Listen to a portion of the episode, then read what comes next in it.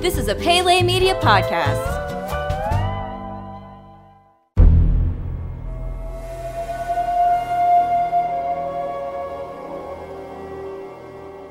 Welcome back to Jurassic Park Minute. Jurassic Park Minute is the fan podcast that chronicles and overanalyzes the classic 1993 film Jurassic Park minute by minute. I'm Kyle. I'm Brady. And today we're here to bring you minute number 75 of Jurassic Park. Brady, how are you doing today? Doing good. Just coming off of a really nice weekend. We had a lot of uh, pleasant weather around, which made for a lot of good um, sleeping in and not going outside.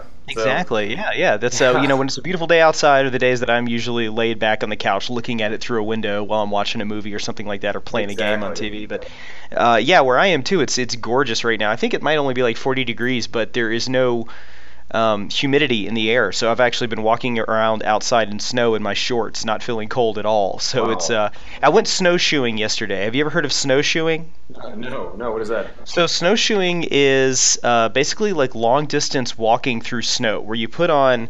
You've probably seen pictures of like Inuit people with like these like things around their their fur boots, where it's like kind of a big tennis racket looking thing that they walk through the snow. Have you ever seen something like that? Uh, no. Okay, so imagine I'm wearing this big thing around my shoe that looks like a tennis racket, and also I have shoes on that are going to keep the snow out. Well, uh, my friend who I'm up here with uh, said, you know what, let's just go snowshoeing today. It'll be fun. It'll be a great workout, and you know we'll walk across the terrain and everything. Um, he's in much better shape than I am, so I think to him this was probably something a lot easier than it was to me.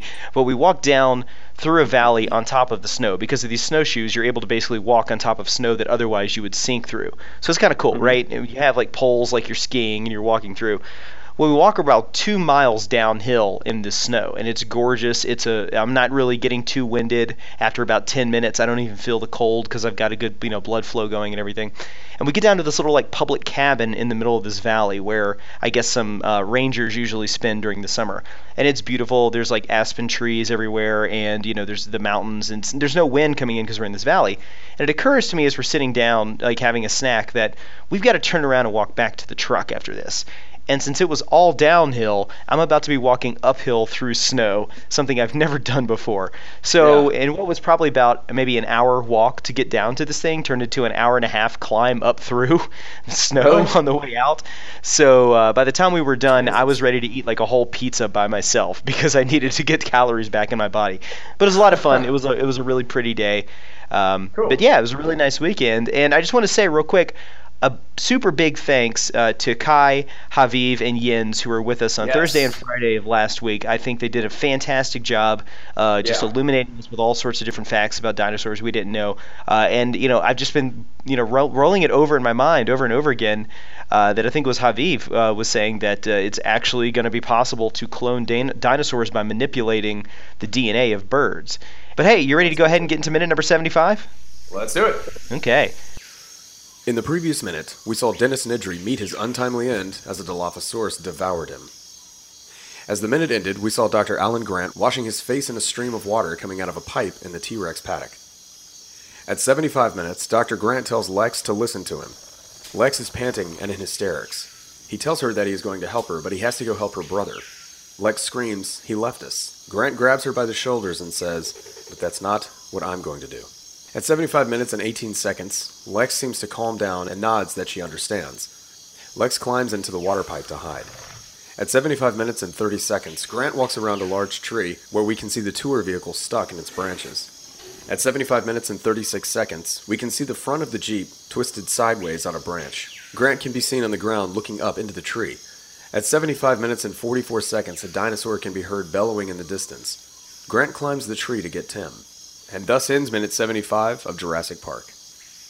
So in this sequence, we kind of get the beginning of the rest of the movie for Dr. Grant. It's it's kind of funny. Jurassic Park is almost like um, a season of a TV show in the way that they have these bottle episode moments on this on this in this movie. They kind of take characters that seems like they would that seem like they would be at odds with each other and stick them in a situation where they have to learn to work together.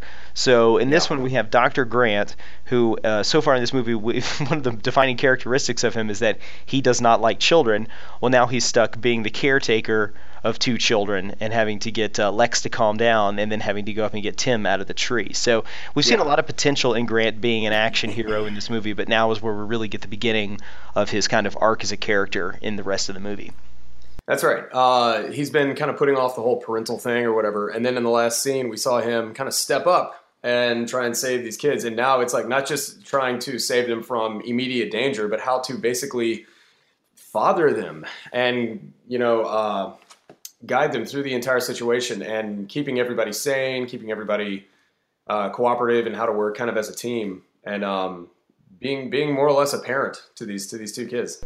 Right, something's kind of forced on him, and he instead of kind of running away from the situation, is stepping up and, and you know taking charge and trying to help out. And, you know, Lex is really we see Lex again as someone who just does not deal good with tense situations. I mean, of course, I don't think anybody would deal well in this situation, but Lex is really losing it. Uh, a couple weeks ago, we talked about the fact that she was taking out the flashlight while in the car and like shining it directly into the Tyrannosaurus Rex. It just seems to like whatever the worst thing that she can do at that moment is she 100% goes for it. In this moment, she should be calming down and trying to figure out like how do we get my brother out of that tree, and she can't get over the fact that Gennaro left them a minute ago. Uh, and, and ran away. You know, she's just kind of like stuck on that one fact. He left us. He left us. And Grant says, "You know what? That's not what I'm going to do." And that really seems to calm her down. You know, she really kind of starts yeah. to put her stuff together and uh, you know, for the rest of the movie, she she really doesn't kind of freak out like she does here. You know, we see her later when the Raptors are around. She kind of you know gets her wits about her and you know figures out a way to save herself and Tim. And then later, of course, we have her heroic moment where she uses the Unix system to save everybody and kind of save the day, really, for the, everybody in Jurassic Park. Um, but Lex is definitely uh, we we we, we kind of get a, some some some pretty great acting by her as well here too. You know, like she just has one line yeah, she has to convey. Uh, you know, he left us. For some reason, that line stuck out to me in the book. I remember reading that like I'm sure it isn't in the book this many times, but like 25 or 30 times, just he left us over and over and over again. But uh, yeah. So, but uh, why, why, did it? That's that's interesting. Why did it stand out to you? I have no idea. I have no idea. When I was reading it, it just kind of like was one line that stuck out to me. I don't know if it was repeated a bunch in the book. In my mind, I remember reading it like 20 or 30 times, but uh, for some reason, when we, you know, when I was watching the movie in the theater, I was like, oh, here's that part where she says that he left us like 50 times, and she just yeah. really just says it twice. You know. There, um, there is a video of a uh, dissertation that someone is giving for. I, I don't know if he's a professor or if it's just a student giving a kind of a project, but he's analyzing Jurassic Park and talking about how the, the movie is above all else about parenting. And he's got some really interesting points. It's just one way of looking at it.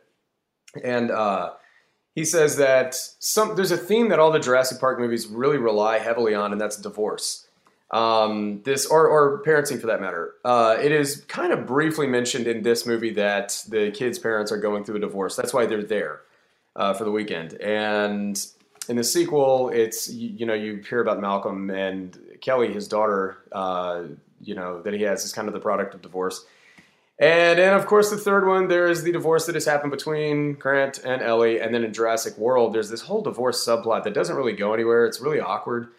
Um, and it's kind of there to drive the, the kids' story along. Um, but anyway, the, the point, part of the guy's point when he gives the speech is uh, that here Lex isn't necessarily referring to Gennaro, but she's recalling the fact that her father would have left the family and he left us, he left us. It's, it's, this whole situation has just somehow brought that to the forefront of her mind. And that's that's what she's she's in such shock for whatever reason. That's what her mind has gone to. Um, now, it, some could see it as kind of a stretch. You know, obviously, Gennaro is, is what we think of when she's saying he left us. Uh, but you're right. It's um, there is something about that line and that sentiment that stands out. You know, and of course, the performance of the kids in these movies by Ariana Richards and Joseph Mazzello is, you know, and, and the writing too. The fact that they are so she is in such shock right here is so believable. And I don't want to put Jurassic World down by comparison, but um, the, you know everything that the kids go through, being chased and attacked by a dinosaur, and then they're almost immediately just chit chatting and talking, and everything's fine. In this, we have ki- children who are like emotionally damaged for good. They're never going to go back from this, uh, come back from this, and I think that's really, really, really, it's displayed very well by Ariana Richards' performance in this scene. She does a very good job. Oh yeah, she she does a great job of how any human being would process an experience yeah. like that. And I want to give uh, you know props to Joseph Mazzello. We'll get into it in a couple of minutes here, but he has a moment up in the tree with Grant where he really has to kind of show off some comedic chops and the way that the lines are delivered back and forth, and he does a fantastic job with that as well. But um, yeah, you know, and when we had Scott Corelli on a couple weeks ago, he also pointed out the whole life finds a way uh, thing, uh, you know, about uh, parenting that happens in a little bit. You know how we have the female dinosaurs that find a way to breed, and you know they're forced to becoming mothers and fathers where maybe they weren't uh, designed by nature to do that. And Grant kind of has the same thing where he's up in the tree with the kids in a few minutes with a brachiosaur, and he kind of has to become a surrogate father for them at this moment. You know, divorce and families are kind of something that you see coming up over and over again in Steven Spielberg films. You know, the one that immediately springs to mind is uh, War of the Worlds, where Tom Cruise is kind of this loser dad who has to step up and be a real father for uh, you know Dakota Fanning and his son who disappears over the side of a hill in the middle of an alien versus army battle and then shows up fine at the end of the movie. That sounds sounds familiar. Yeah. so, um, but yeah, it's it's a very good point about how you know you do see this replicated throughout the movies, and you know we've got Ian Malcolm as a single father in the next one, and then. Uh, you know uh, the the kid, uh, you know Téa Leoni and um, oh I forget, you know forget the Yeah, actor's yeah, the- William uh, H Macy. William H. Macy, Yeah, yeah. yeah, Uh, as It's so- parents. It's so interesting that these these in this series, each of these movies kind of relies on that as a plot device, and none of them do it so much as Jurassic Park three. You get Ellie and Grant, their whole thing. That's the divorce, the breakup, whatever. The separation is what's most prominent in that storyline, but also the thing with Téa Leoni and William H Macy.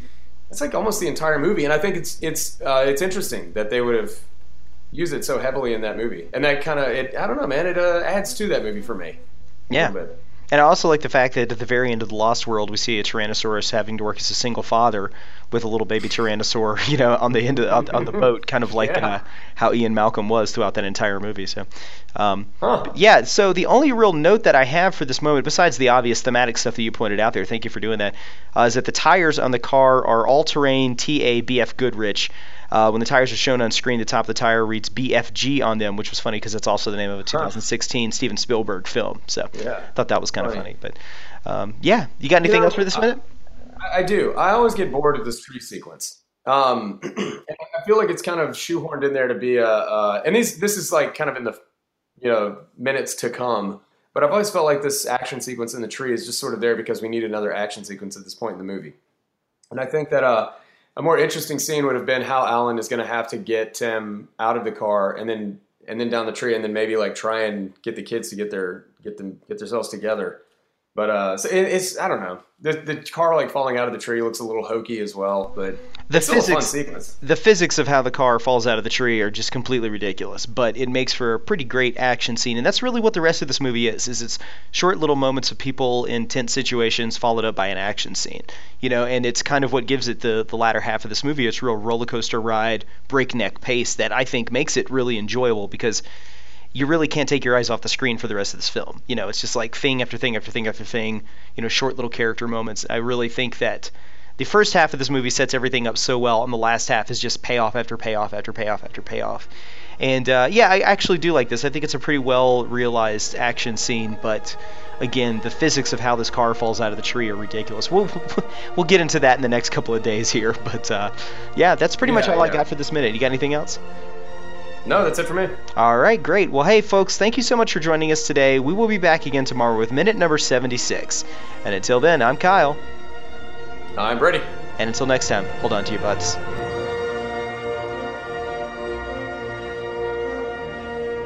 Jurassic Park Minute is a fan supported podcast. If you like the podcast, then leave us a review on iTunes. You can contact us at JurassicParkMinute at gmail.com and visit us online at JurassicParkMinute.com, Facebook.com slash Jurassic Park Minute, and Twitter.com slash Jurassic Minute.